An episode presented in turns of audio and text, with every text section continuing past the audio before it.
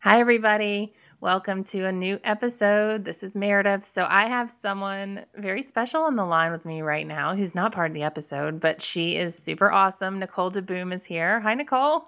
Hey there. So, Nicole and I were chatting, and we are inter- I'm interviewing her in a couple of months, but we wanted to talk about something first. So, I started this thing called the Year of No Nonsense. And I wanted to get Nicole involved because, hey, we're all trying to do the best we can with our new year coming. And the year of no nonsense is basically a pledge to have no nonsense in your life. And not that I thought of Nicole and nonsense, but Thanks a lot. we're busy women, right, Nicole? Oh, you got it. Okay, so I was totally drawn to no nonsense, just the phrase no nonsense, because I spend so much time getting stuck in my own way that sometimes I can't see myself out of the, the haze and the maze to get on with my day. Yeah. So what what is your no nonsense? What are you going to eliminate? What is the nonsense you're getting rid of? Well, it's it's cool. You know, you kind of gave everyone some ideas with your bullets on how you could potentially eliminate nonsense. And you know, the one that really resonates with me the most right now is be present in the day to day. Yeah. And that's that is tough for me because my mind spins in a million directions. Not only do I have this great company, Skirt Sports, I have a nonprofit I started. I have my own body needs that I need to fulfill, like my fitness and working out. Like, I have am married. I yeah, I've got a body. I've got a husband, and you know, I've got a five year old girl, and it's really, really hard for me to be present in the moment. So I love that one. I'm going to work on that. I'm going to be awesome. present in the day to day. That's awesome. That's awesome. So I love your podcast, you guys. Nicole DeBoom's podcast, Run This World. She had me on as a guest back in the day. It feels like the day, even though it was like a year ago. but Nicole has amazing guests on her show. And of course, she's the founder of Skirt Sports, which is major and also one of our sponsors for our Tri Club. So we just love Nicole. And so I'm glad you're taking part in our revolution, is what I'm calling it. Year of no Hi. nonsense. I want a t shirt. You going to make some? We are. if there's a t-shirt, I will make it. Absolutely. Well, I look forward to our, our talk in the coming months and thank you for all that you do, Nicole. Oh, you got it. Hey, here's to no nonsense. That's right. Today's episode is with Richard Turner. He's the star of the new documentary film called Dealt. Richard is a card mechanic, and you have probably seen him on shows and with Penn and Teller. And he is also very incredible for another reason, which we tell you a little bit further down the show. So, hope you guys enjoyed this episode with Richard Turner. Welcome to the Same 24 Hours podcast with Meredith Atwood. We all have the same 24 hours each day, and it's what we do with those hours that makes all the difference between our health, happiness, and success.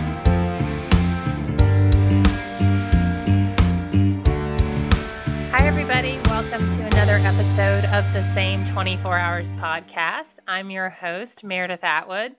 Today's guest is Richard Turner. Hi, Richard. Hello, Meredith. How are you?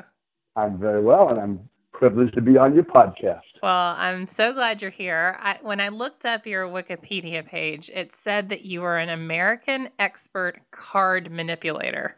What do you think about that title?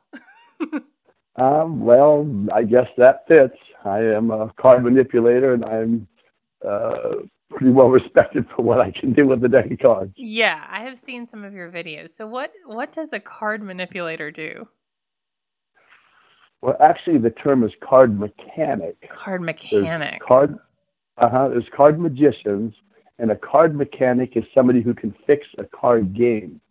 And the techniques to control the outcome of a card game are a lot different than the techniques used to perform card magic, and they take many, many more years to develop.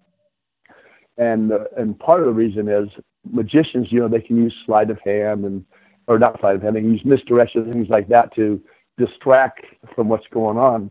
At the card table, if you try to do anything like that, uh, depending on where you are, the guns come out or the the fists come out, and you could either end up dead or hurt or have your hands broken or whatever. So right. the the gam the gamblers, you know, they would spend their life, especially during the 19th century, they'd literally spend half their life developing one or two moves to get the money, as they call it.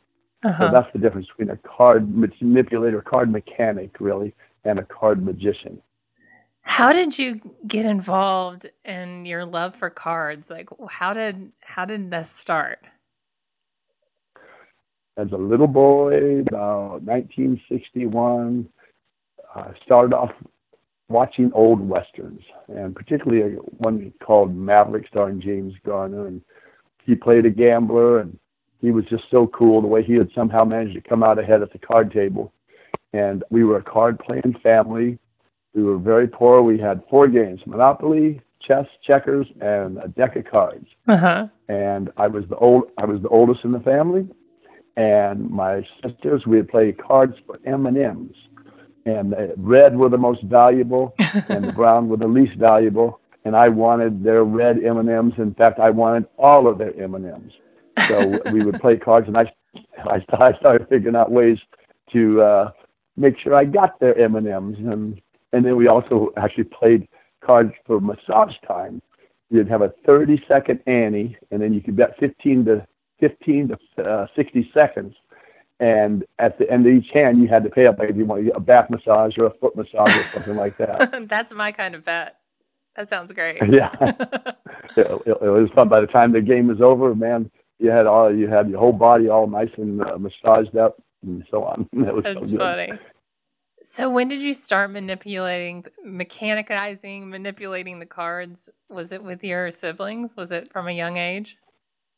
Yes, uh-huh. started when I was a little boy. Like I said, about seven. I started figuring out ways of uh, like adding uh, an extra card in my hand when I would play. Say we're okay. playing draw poker, and I have I would have six cards to work with where they only had five, and that gave me like a twenty percent advantage and or I would uh, when we played gin rummy or rummy or some of the other games, I would leave certain cards on the bottom of the deck and know that they wouldn't come into play.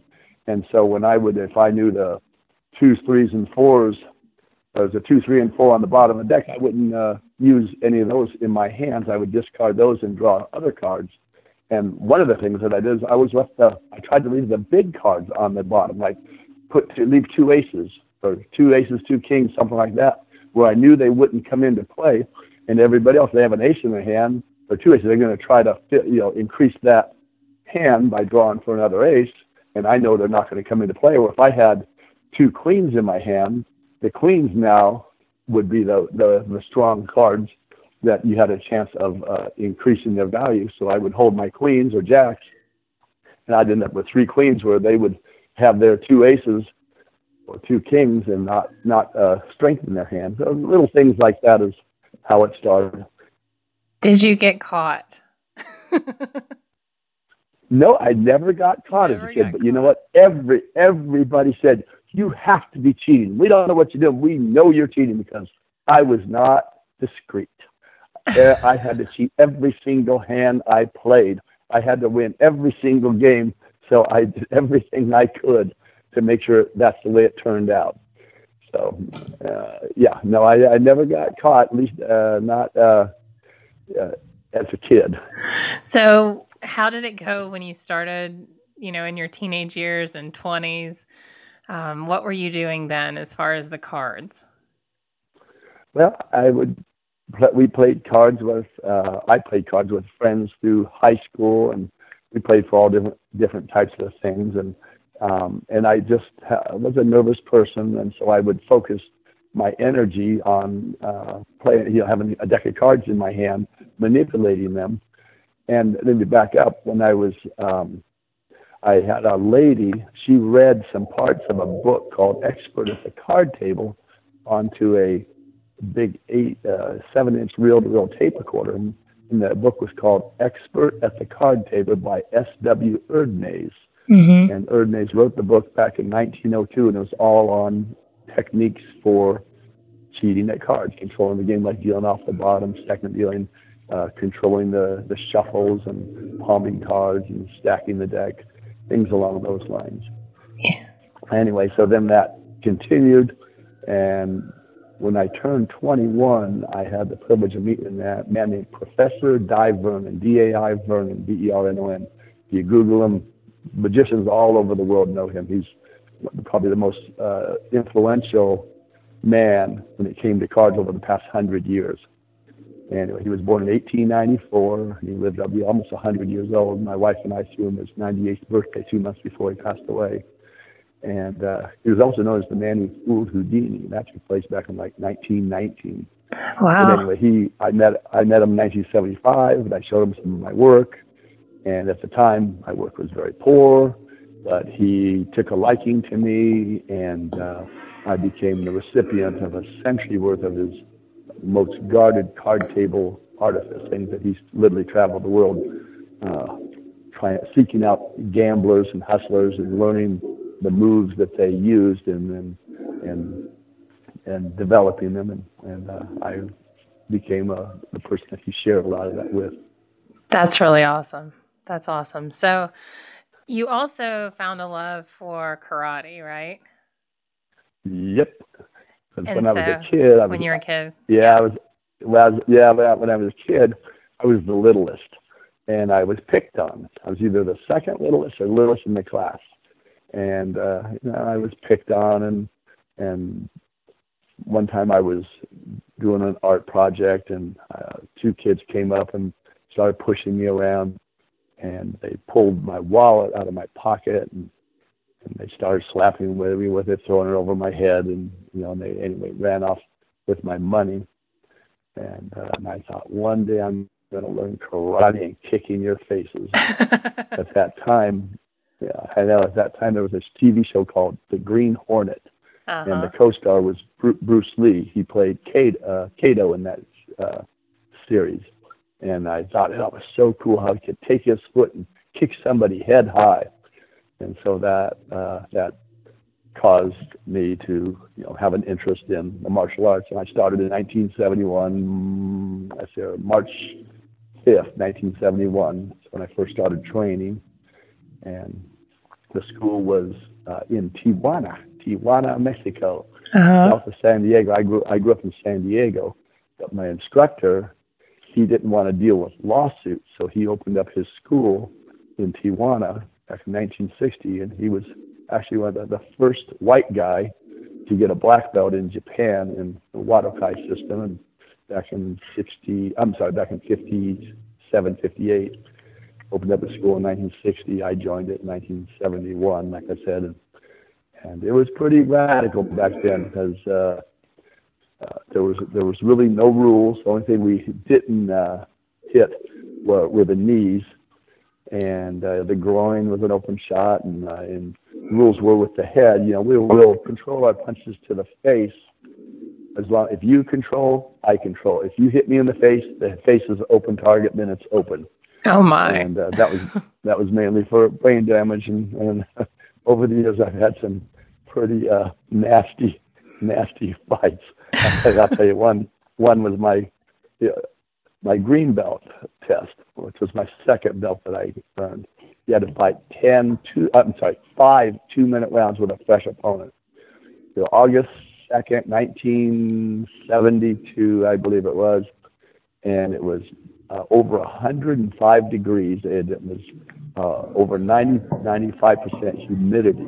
And this dojo in Tijuana was a brick building made out of concrete blocks, 30 by 50 there was no windows, no air conditioning, no fans. It had a single door, and uh, it was a you know scratched up wood floor, and um, you know it had a dressing room and a, and a, a dirty toilet, and and the the my instructor's name was John Murphy, and his wife Rosemary, her job was to wipe up the wipe up the blood off the wood floor so nobody slipped and hurt themselves. As people would get smashed in the nose or whatever, oh, no. she'd got wiping up the blood. but I was going to say, my first big test was uh, fighting two ten. I'm sorry, five two minute rounds, and I was so exhausted at the end. I could, I was gasping for air. I got a, uh, first I, I they they yelled tiempo, which in Spanish means time. As soon as they yelled time, I literally passed. I collapsed to the floor. Then I had to bow out. So I stood back up, bowed out, and then I collapsed to the floor again. Now everybody wanted to congratulate me. and I stood up, took my congratulations, and then I crawled to the bathroom. And like I said, I was just half conscious. And when I came to my senses, I was drinking from a Tijuana toilet. Oh no! Yes, because I was just I wanted a drink of water so bad, and I still get teased to this day by John Douglas, who's my karate brother, who's and I was just actually just with him uh, this last weekend. And uh, but then when I took my black belt test, which it took me 13 years, three months, and five days of training before I was ready to take it because in this particular system, the way Murphy had it, you had to fight 10 a 10 round bout, three minutes each round with a fresh opponent each round. Ooh. And almost all but one were black belts. And so um, you know, it takes a tremendous amount of training and discipline to be able to sustain your heart at, uh, in my case, it was between 165 to 195 beats for 45 minutes. Because you had 10 rounds with one minute break in between each round. First, uh, and you can watch all this on YouTube because it was covered by ABC News and, and was the front page of the Los Angeles Times sports section. Uh, but I, uh, first round, uh, I had fought the man I just managed, Douglas. Fortunately, he was nice to me. He just hurt me, and there was one time I caught a sidekick from him right in the dead square in the solar plexus. Second round, uh, the worst thing that happened is my nose got splashed. Oh. You hear this big old pop, and that was a fist. And then so, my, so I swallowed blood for the next nine rounds, as well as he got me a number of good shots in the groin. Third round, I took I this guy. I I I had the best of him. He, he was half Korean, half American. He was about four or five inches taller than me, but my same weight. The other two guys were heavyweight. He was my my weight, which was 168. And uh, but he was uh, a couple times when he's kicking me in the head, I just lifted him off the ground right between his legs, and uh, twice. And so he all of a sudden he was hurting. Fourth round, you know, I fought this guy Diego, who he and I were eh, we were the same size and weight, and when we're fighting each other, excuse me, it looks like we're trying to kill each other, but we're actually the best of friends. But when we're in the ring, the the friendship uh, stays outside the ring, and uh, it was just it was just a really nice match. And it, it was fifth round, whatever, sixth round, seventh round was the one that really was bad. I fought the heavyweight champ of Mexico. He weighed outweighed me by almost 50 pounds. He was 105 same height. He was built like a fire hydrant and mean as a bulldog and looked like one too. And uh, he, I caught a ridge hand on the right ear, so he ruptured my right eardrum. And then I was, you know, I, I, would, I always keep my hands, my elbows tucked in, and my gloves you almost pinned to my cheeks, just so that I didn't have to worry about seeing a punch coming or coming my way. I was already, you know, covered up for the most part.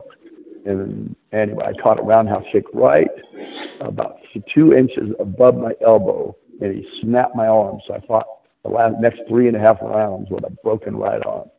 Did you really? Uh, oh my yeah. goodness! And then, and on the seventh, the eighth round, uh, the uh, the instructor John Murphy yelled "Yami," which means stop fighting, and because we, are in a clinch, you know, you know, and that's when you you're, you're using your head, and you know, nasty shots start happening. So they break you up as soon as you're in a clinch. And uh, and as soon as he said Yami and stop fighting, the guy took his knee and rammed it up right between my legs. Oh. And uh, uh, guys will tell you, getting hit there uh, hurts really bad. It's like a fire hydrant. All of a sudden, uh, the pain started shooting up from my groin and just exploded out. And I'm literally, you can see me on the on the floor, you know, what's called a standing eight count. I'm just going, oh, oh, oh, oh, holding my groin. And Murphy goes, Are you ready? And I'm just, oh, oh. And then he goes, Yame. He didn't, after 10 seconds, he just said, Fight. But Yame means fight. So you see me go from holding my groin, oh, oh. I turn, I face my opponent, I run him down, I grabbed him, he yells, Yame, and then I took my knee and I rammed it up right between his legs. No. And then I got chewed, and I got chewed out for it. He goes, I just told him no shots after I said, Yami, don't you do it too. And I said, Hey, I had to pay him back anyway, and then the ninth and tenth round were fine. The last guy, the tenth round, he was smaller than me, and man, I just about took his head off. But then anyway, as soon as it was done, I collapsed to the floor, and they had to tip, peel my gloves off and uh, pick me back up and and uh, but anyway, it was uh, it was uh, quite the adventure. And uh, but yes, I've always enjoyed the martial arts, and um, my wife and I we uh, trained together. She has a black belt in three different karate systems. She has a black belt under me, and a second degree black belt in Wadokai, and a second degree black belt in Taekwondo, the first degree black belt in Jiu-Jitsu. And uh, we have a, our home, we have a full gym and uh, you know, everything you'd find in a nice uh, hotel and elliptical and bike and stretching machine bag and uh, 18, uh, sorry, 20 station Vector 4800 and three racks of dumbbells and wow. So, so we have no re- no excuse not to work out. Well, um, and I heard somewhere that you have not missed a workout in 45 years. Well, it's now uh, 40. Uh, uh, we're in 2017. Uh, 46 years. Um, let me say, I'll get, let's say, uh, you know nine exactly. months, nine nine months and nine months and uh, what day of the week is it? It's twenty Wednesday. Nine nine months and yeah, nine months and uh, uh, nine months and nineteen days. Okay. No, so no, no. I'm sorry. Eight, uh, Sixteen days. So you've not missed a workout in 46 years, nine months, and 16 days. Six days. okay. Uh, nine months and 16 days. Yeah. 16 days. And you yeah. are a legendary card mechanic and you're a black belt in karate and you cannot see. That is true. I, I figure we should tell everyone vision. that at some point. Did we tell them that? I don't well, know. You know what? They I probably, still think you're pretty they, fascinating. They, well, they probably can't tell over a podcast. You know, if they were looking at me, maybe they would catch a clue. I don't know, man. But, uh, I watched you on the Penn and Teller show, and oh. it would have taken me a while. I don't. I don't know if I had known. I don't know. So let's talk about that. So you guys, um, Richard has not been able to see when you started losing your sight at age nine, right? That's when it started. Yes, and okay. I was not blind at nine. I started losing it at okay. nine, and my during my teens and twenties, my vision was measured at what's called 20 over 400. 2200 mm-hmm. is considered legally blind. 2400 is twice as low as that, and that was best corrected. Uh, okay. But also, it was my macula that started dissolving first. So my peripheral was 20 over 400, but I had absolutely no forward vision at all. So just mm-hmm. imagine yourself with a hat in front of your face. Wherever you look, that hat moves moves with you. So there's always a hat blocking your forward view, and then out of the side of your eyes, it's a just a blurry um, mess where uh, you see just different uh, shapes and uh, objects and and I and, if, and when I played cards, if I, I I could get the cards, if I got them within two inches of my eye, I could tell what they were.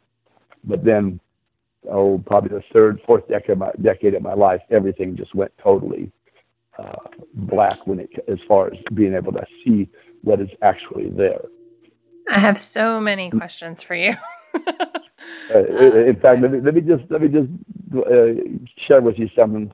Yeah. When I say what is totally there, because I have a very rare condition. It's called Charles Bonnet syndrome, B-O-N-N-E-T, Charles uh-huh. Bonnet syndrome, and it was first documented in 1760 by Charles Bonnet.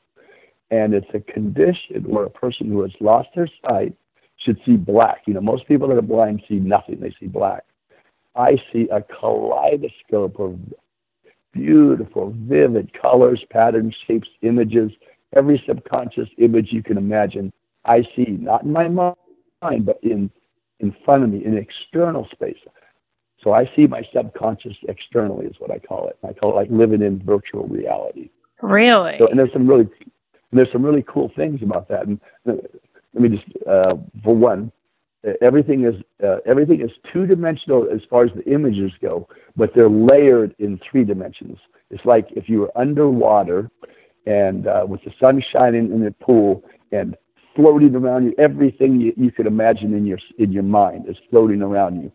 And I live in two spectrums: the red spectrum, which is all I call it uh, left brain geometric shapes and everything, and the right spectrum, which is all different types of blue shades, shades of blue, and it's all very random.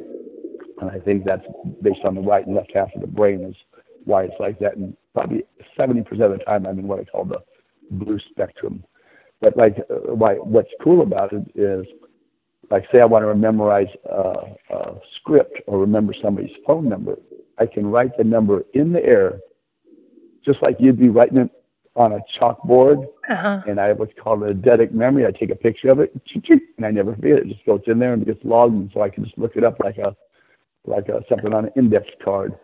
Or oh. I can I've designed houses and patio decks and board games and uh, all kinds of things like that. Watching the things being put together, engineering uh, engineered within, uh, like I said, this external uh, space that I live within. Wow. So was it like that um, pretty much when when it, your vision left like in your you said it was your 30s, right? Is that when the color no, started no. or was it before? No, no, it started it started when I was a teenager. Oh, in okay. fact, my high school bud uh, Jim Blowers, he calls it uh, my PD, which stands for photo, photographic display. And when I first got it, you know, it was uh, it was only in the area where that black hat I described where that black hole was. Yeah. It was only in that part that I would see all these images and stuff. And then as that as the retina continued to degenerate, it then encompassed, you know, 360 degree of my vision. Okay. Wow, that's fascinating. So how did you like how did you continue with your card mechanics and and how do you do it with no sight? That's just beyond me. I mean, watching you on the Penn and Teller video, you guys go look it up on YouTube. Um, what is their show name? It just left my brain. Uh, Fool Us. Fool Us. Fool yeah, Us. So Penn and Teller's Fool Us. Google Richard Turner and Penn and Teller on Fool Us and watch this episode because how how do you do what you do, Richard? I don't understand. It's amazing. In, in, and Penn and Teller are two of the smartest people on the planet. Yeah. And they had no clue. In fact, I was just with them, performing with them live about six weeks ago. And I said, Teller, you want me to show you what how I'm doing? And, and this is in Penn's words. Penn said, you know, Teller got down on his knees and he was three to four inches away from Richard's hands, watching as uh, you know, he did all this stuff. And, he, and Penn, Teller goes, Richard, you're not helping me at all. All you're doing is hurting my brain. I said, I can't see anything. I don't understand. That was, that was really fun. And you know, like I said, they, these guys are two of the most educated people on the planet. Right. And I know you can't tell us how you do it, but how do you do it? Like, I mean, it's just, it's well, incredible I to watch. You, yeah, I can tell, kind of explain to the audience what I do. Yeah, you know, the conditions that. I can do it. Yeah, like you can take a deck of cards and shuffle them up, you can say the game you want to play, say seven card stud or Texas Hold'em. You can say how many players you want in the game. Say you want five. You can say which player you want to have be the winner, and hand me the deck, and I'll deal it out, and that player will be the winner. And then sometimes I push the envelope, where each time I go around the table, I'll let anybody take the cards out of my hand, shuffle them some more, and even keep cards out of the deck and just hand me back any random part of the deck and and as you as I go around the table, you just watch uh, a hand slowly come together, and you can honestly say the guy's not playing with a full deck because I'm letting people just take out any any amount of cards and hand me whatever part they want me to work with. So that's one, for instance. That's the when I really pushed the envelope, and I did that when I performed live with them about six weeks ago. It wasn't on the piece that you uh, referred to, and uh, and they go, Richard, all you did was fool us again. He, and then Penn said, he fooled us with every single move he did. So that was fun. But and then, then another, for instance, say uh, you can. You know, I let the people choose the cards they want me to use for demonstration. Say they choose sevens, and uh, I'll say how how many players do you want? Say they want five, and I said where do you want to sit? Four, and so I'll give the deck just what's called casino procedure. I was three riffle shuffles and I hand them the deck.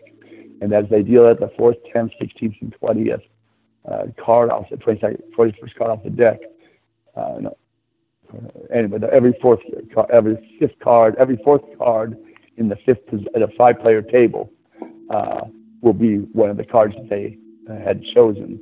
So in other words, I shuffled their cards, back to the deck exactly where they chose, and they dealt them to prove that I did it. So that's another, for instance, of what a, what a card mechanic does and can do, at least what I do. And another thing I, that people always like is I'll say, pick a number 1 to 52, and within half a second, I'll have them the exact number of cards they ask for 37 cards, 20 cards, 17 cards, 8 cards, whatever they, whatever they choose. I actually, one time, won a, a guy carpeting my house because he bet me I couldn't do it with his business cards. and you could? And I, and I did. Oh, yeah. Well, how do you do it? How do you do it not being able to see? How do you know what cards are where? Well, I know, and the thing is, even and the thing is, even if even if let's put it this way, even if you had 20/20 Superman vision, and the cards were face up, and you could see every card coming off the deck, to stop and let you grab the cards out of my hand, mess them up, and just give me some five or ten or 20 cards back and say, keep dealing. How, even if the deck was face up, how is it conceivable? Right. You just do it. or or if you had a or, yeah, or if the That's cards had a you. big old giant embossed king on the king and a big giant two on the two, you know, how how would it still be conceivable? I don't Something know. That's what I'm asking ponder. you, Richard. Tell us how. I know. It's uh, incredible. I mean, it's just incredible. Yeah, and when I did it on That's Incredible, which was 30. Mm-hmm. Speaking of That's Incredible. yeah, I was. I did it. I did it blindfolded with their cards, even though I, they just put a blindfold on just for the audience that had any doubts. That's amazing. Well, how does is it the same way with the karate? I mean, you just you just do and you sense like how do you fight someone? Well, I, I perfectly, perfectly honest, I cannot fight anymore, and I won't. First of all, I'm too old. It hurts. My body has taken its blows. Um, but back then, I as long as as long as I could see the shadow of where a person was, I could. I, I that's all I needed. Now mm-hmm. I can't do that. So okay. then now I have to either take the hit, you know, or you know, when somebody is committed, and then I, and if I get a hold of them, then I, then things are okay. But I don't want to take that that first uh, blind shot that they might smash me in the nose or whatever. So I I can't. I don't fight anymore, and uh, um, so yeah. But back then I could see like I, I could see the shadows and shapes of where my opponent was. Wow. So one of the things you say, I think it's on the trailer for Dealt, the the new documentary about you. Um, you said procrastination and laziness are the worst disabilities. I love oh, that. Oh, yeah. Well, and that came about because um, I when when I would be practicing, uh, I would have people say, "Oh, I don't want to do that. That's too hard. That takes too much work. Or I'll, I'll, work on that tomorrow. Or I'll start training tomorrow." Or I ask them, "Did you do your sit-ups?" Well, I, I'm going to start tomorrow. I, I, have you started running? You want to lose that weight? I'm going to start. I'll, I, I'm going to do it. My New Year's resolution. That'll be my New Year's resolution. And so everybody wants to put off tomorrow what they can do right now. And uh, so I always thought, she whiz, you know, I, I, give me give me uh, hindsight over procrastination or laziness any day of the week. So yeah. it was just something, and I randomly said that on the Penn and Teller show, and I, to be perfectly honest, I didn't even remember that I said it, and it, it, it was it was edited in the in the in the roll in, and and now people have talked about it all over the world. Yeah, well, it's incredible. I mean, it's incredible to think. Like, eh, did you? So when you began to lose your sight, were you kind of a gritty kid that that knew what you wanted and you were very hardworking, or was the loss of sight something that sort of drove you to be that way? Well, when I first lost my sight, I lost my ability to paint and draw. I was a really good artist. Started at five years old. The teacher said, "Wow, look what Ricky's did," and I did a, a figure painting of a landscape from a National Geographic picture. And they and so in first, second, third grade, I got I, was, had a lot of I got a lot of recognition for my artistic skills as a little boy. And then when the vision started going south, I lost that ability, and and then I was in special school for the visually impaired. They call it a VH room. They stood for visually handicapped. And I was not one that liked the word handicap, and I hated the word blind so you know as i i lost my the attention that i received from the art and and I was no longer able to do the art, uh, the, the painting and stuff. And so that led to rebellion. And there was about a three-year period when I got involved with the drug scene, and uh, uh, the, they were the ones that didn't tease with the druggies. You know, they they you know they just they accepted you the way way you were yeah. at first, and then uh, then uh, you know I had anyway things got pretty bad, and uh, finally uh, some guy said, "Hey, you need to change your ways and you need to join us, come to church with us, and you know." You know, realize that you're not here by accident. You have a purpose, and so I started going to church with them, and, and uh, that redirected uh, the downward spiral, if you would, that I was in into an upward one. And I uh, graduated from high school early, got a scholarship at a, a Bible college, and right there, I met, when I was 18, I met a guy named Steve Terrell, T R R E L L. He was a TV and movie star back in the 50s and early 60s. Had his own television series and died in just about every Western out there. And um, he formed a theater company called the Lambs Players. And I joined him in 72, of the 72 to 78. And he's the one that taught me how to play the part of a sighted person, you know, how to look people in the eye and give them the impression that I could see them. Oh, and wow. He would watch me, you know, and he would watch me behind the scenes. You know, we're, we're rehearsing for the different shows, the plays that we were doing. And be, before, before the scene, during the scene, after the scene. He'd see me just pick up the cards and practice move after move, and he goes, "You know what? If you become the best card man in the world, you will earn the respect of others, and that'll open doors for you." So that kind of uh, inspired me to you know become the best that I could be. And then Dai Vernon, when I met him, he said something very similar. He said, "If you can do anything doesn't matter what it is. If you can do anything better than everyone else in the world, people will try to break down your doors to meet you.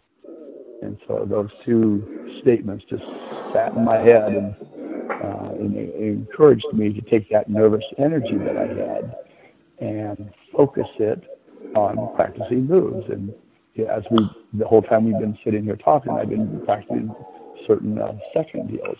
And just to give you some numbers, I practice an average of 10 to 20 hours a day, seven days a week, and I sustained that for 26 years straight. And then when my son was born, when I was 41, 22 years ago, um, he would slop around my cards when I try to feed him his milk. my wife would my wife would breastfeed the you know breast pump the milk out and put it in the bottle, and I'd feed him. And he'd dribble all over my cards, so that kind of slowed my practicing down for a period of time. Those darn kids, uh, they do that. I know. And then, and then when I got involved with the technology, because, you know, uh, in 1998, I got my first computer and I did not want to get a darn computer because I, you, I, you cannot practice while you're typing on a keyboard. And I finally, my sister, who also lost her sight, about the same time I lost my sight, um, she was very, she was a technology wizard uh, uh, uh, technology for the visually impaired. And so I got my first talking computer in '98, and um, and now of course iPhones you know have Siri and they talk at you, and, and so that really did uh, open up a lot more opportunities for writing and other things, email or whatever. And, uh, but at the same time, it also took away opportunities. I cannot practice when I'm on that dang computer right. my office. I have my computer set up, and then I spin around in my desk chair, and right behind me is my poker table with my cards. So if for some reason I'm stopping to think about something or whatever, you know, you just flip around and then go back to practicing. But now I uh, I only practice between three to ten hours a day. Do you think you would have been this successful and this uh, hardworking and relentless in your pursuit of, of your your profession if you had been sighted? I've been asked that a lot of times. I, I, I, I uh, for me, the loss of sight was a blessing. It mm-hmm. did. It enhanced my sense of touch, and and then, like I said, this Charles Bonnet syndrome, where the, you know, the brain started uh, doing these tricky things where I could see within, uh, see my external, my mind, uh, my thoughts externally And uh, so between those two things, it did it did uh, give me some creative uh, abilities and then ways of tricking the brain into to doing other things. And and like I said, a touch that so far, um, as Dai Vernon says, no one else can do. Yeah. And you know, but When uh, you- but if I would if I wouldn't, I probably would have. I, I figured if I did, if my vision would have stayed the way it was, I probably would have been another uh, uh, artist out there, another really good starving artist. Yeah. When you hold when you hold a deck of cards, what do you see? Because you see things in your head. What Oh, do you yeah. see? Oh yeah. In fact, I like I'm, I'm out to dinner with people. I have the cards under the table so I can practice without them being on top of the table. Because as soon as I have them on top, they'll say, "Hey, do something for us." I don't want to do anything. I have the cards because I'm practicing, not because I want to perform. I have the cards under the table, and I will be watching, and I will see my hand as I'm talking to you right now. I will see my hands holding the deck, Mhm. pushing over the card, dealing out the second card, stick it in the middle of the deck, and I'll I'll be I'll watch that technique and I'll watch it in slow motion, and I'll see it. But there's a, a solid table between me and my hands, but yet I'll see it as if the table wasn't there. But here's what's interesting: if I turn my head to the side, I can no longer do that. I have to physically be looking toward Mhm. toward my hands or toward whatever it is that I'm uh, doing to be able to see it within the mind's eye or in this external uh, vision that I have. But if I turn away, I can't see it. And like I said, even though there's a table between me and the object, I still see it. But when I turn my head, I can't see it. When did Brain. you begin This to shows you the power of the brain. Yeah, when Sorry. did you begin to perfect that? Ah, that just uh, uh, ever since I was in high school. Like I said, my high school bud Jim Blowers, he would call it my CD, and if we needed to write down uh, some information for something, I'd just write it in the air, and Yeah. And um, I don't, you know, it, it, it's just something that's almost always uh, been with me. And That's my and the thing is, my dad was very gifted. He was uh, uh, he, worked on John Glenn and Alan Shepard's first uh, spacecraft, all the way up to the second, uh, to the first space shuttle, and he also worked in, in the nuclear uh, nuclear reactors and stuff. And he never had more than a seventh grade education, but he was just a uh, engineering whiz, and uh, he would have uh, he would have been he would have died a wealthy man if the places he worked for didn't get the rights to the things that he came up with. But he was taken care of for what he did. But uh, uh, he was he was a very meticulous uh, engineering whiz. So is it safe to say when you're holding a deck of cards you're looking straight ahead, because that's when you have your superpower, you know every card in that deck from top to bottom? No, I do not. No. No. Do you know what's on top and what's not. on bottom? No. No? No, no, uh, not unless I want. Uh, no, but if I want, if I, if uh, like I said, let you let you shuffle, we're going to play blackjack. Now, as I'm dealing and doing what I do, I can make the cards that I want come out where and when I want, uh, even with the deck that you've shuffled up. Okay. But when, it, when I start off, I start off cold. Wow. Okay, so let's talk about the documentary. How did this come about and tell everyone a little bit about what what they can expect when they watch it and how do you feel about being a movie star? Well, I, I don't know about, about being a movie star. I've you know, been seen by I've been seen in 214 countries by parts of my act and by estimated one billion people, wow. which is creepy creepy by itself. Right. Um, but the, how the film came about called Dealt, as in dealt a hand of cards, and they took the name from a, a motivational program that I do, which is called Winning with the Hands You Have Been Dealt. And Mhm. DELT is an acronym. Quickly, Dealt D stands for dreams. Our dreams fuel the fire in our belly. E stands for excellence. What opens doors is becoming an expert, achieving a state of excellence. A stands for analysis. You have to analyze your obstacles, analyze your assets. L stands for loyalty. Must be loyal to our company, colleagues, customers, values such as honesty, integrity, so on. And T stands for tenacity. Tenacity breaks down the barriers that stand between us and our dreams. so that's uh, they saw me give that. So that's how it, they got the name, and they asked if I mind if they use that name for the film. I said that's fine. And uh, but how I ended up going with them, I had uh, another uh, director out of L.A.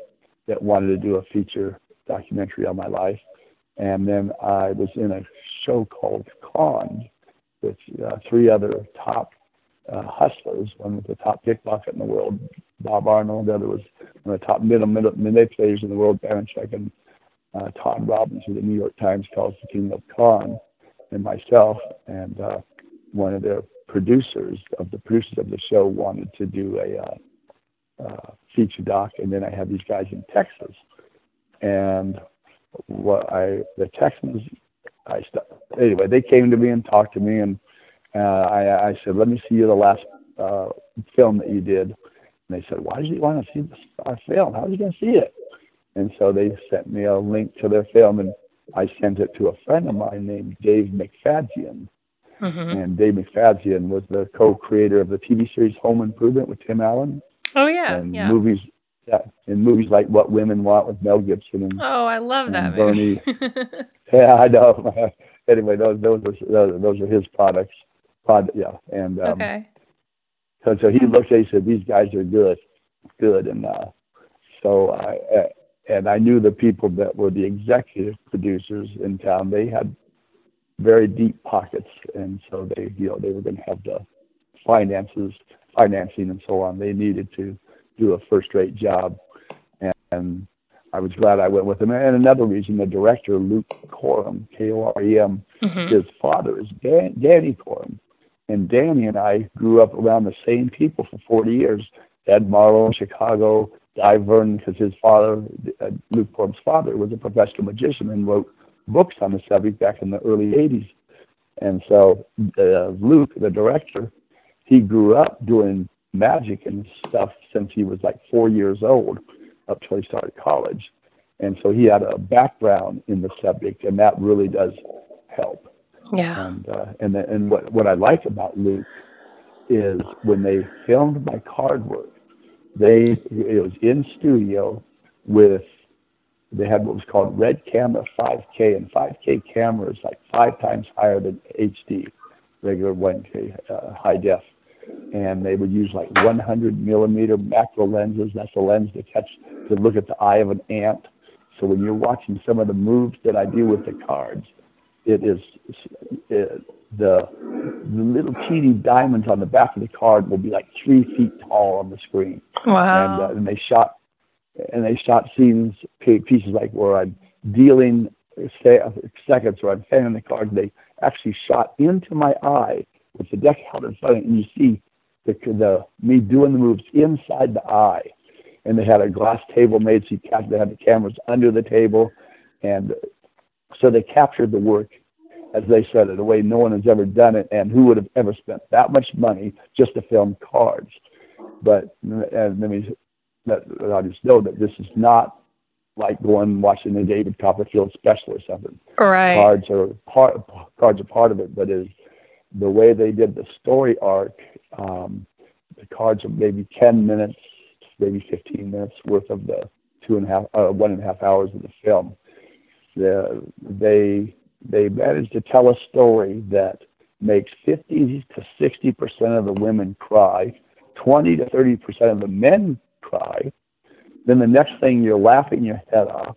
Then your toes curl, and then and it leaves you uh, encouraged and inspired. So they managed to hit five big bullseyes, which is really hard to do as a filmmaker. And I, they managed to do it because uh, the LA Times, the New York Times, the Variety magazine, uh, all of them have given it rave reviews. We're 94 on Rotten Tomatoes, which is really, really hard to. Yeah, it is. That's a yeah. that's a tough yeah. one. Those tomatoes. yeah. So. Well, we where have can all everyone five see stars the film? of one. Well, it's in select theaters across the country right now. I can't. I don't know the cities right now. I just returned from San Diego a couple of days ago, where it's uh, where it's airing in San Diego right now, but that was just I was there for the premiere uh, in that city. But it's also in Chicago and other cities across the country. You can go to dealtmovie.com to find out what theaters. But it also is available on iTunes. Oh, good. In fact, we were number one on iTunes for a couple weeks of all, of all downloads and uh, uh, video on demand, any video on demand. Uh, uh, what's that? Amazon Prime. Yeah. Good. Google Play. Yeah, Very there's a good. lot of places. And the DVD, the DVD comes out in February, and then it'll be on on Hulu. I think it is in April. And negotiate with Hulu, and and then that's just domestically. They're negotiating international distribution, and uh, when that happens, you you'll be able to, like I said, go to dealtmovie.com and find out when the international distribution starts. Well, that's awesome. Um, so, what is something that you do on a daily basis that that makes your life better? This podcast is called "The Same 24 Hours," and the idea is we all have the same 24 hours in our day, but it's what we do individually that that makes our lives better, makes us happier, more successful. So, what's something that you, Richard Turner, do on a daily basis that that makes your life better? I call my wife on the phone, Kim, and give her, we call it a big smooch. we smooch over the phone. And then I'll say, What do you say we have a date upstairs when you get home? and that means that means we're gonna that means we're gonna work out. And I say, You want to make it a double date, uh, upstairs date and a downstairs date? That means we're gonna work out upstairs and then we're gonna go downstairs and be husband and wife. I love those double dates. and uh, but just hearing my wife's voice um, brightens my day. And then other times I'll just call friends. I have friends all over the country and all over the world, and I stay in contact with all of them because I really appreciate um, the, the many, many wonderful friends that I've had the privilege to know and get to know and have known, and so on. Well, that's awesome, Richard. I appreciate you taking time to chat with me, and we're all going to run, not walk, to see the movie. I can't wait. I'm actually going to watch it this evening, so I'm super excited. I wanted to talk to you first without seeing it. I don't know. Is that weird? Most people probably would want to watch it first. Yeah, well, let me know what you think after you watch it. Call I me back and tell me what you thought. I will, and um, I will post a link up to the movie so everyone can go check it out. And um, just ha- happy holidays! And it was it was my pleasure to speak with you. You really are a fascinating person. Yeah, and I always say, have a great Thanksgiving. Don't forget to eat. And I always say, Merry Christmas. Absolutely, I, I'm I'm old fashioned. that's okay. Take care, Richard. Thank you. Okay. Thank you, Darren. Good day, man. Okay, bye. Hi, everybody. Before you go, don't forget to start your year off right. Check out yearofnononsense.com.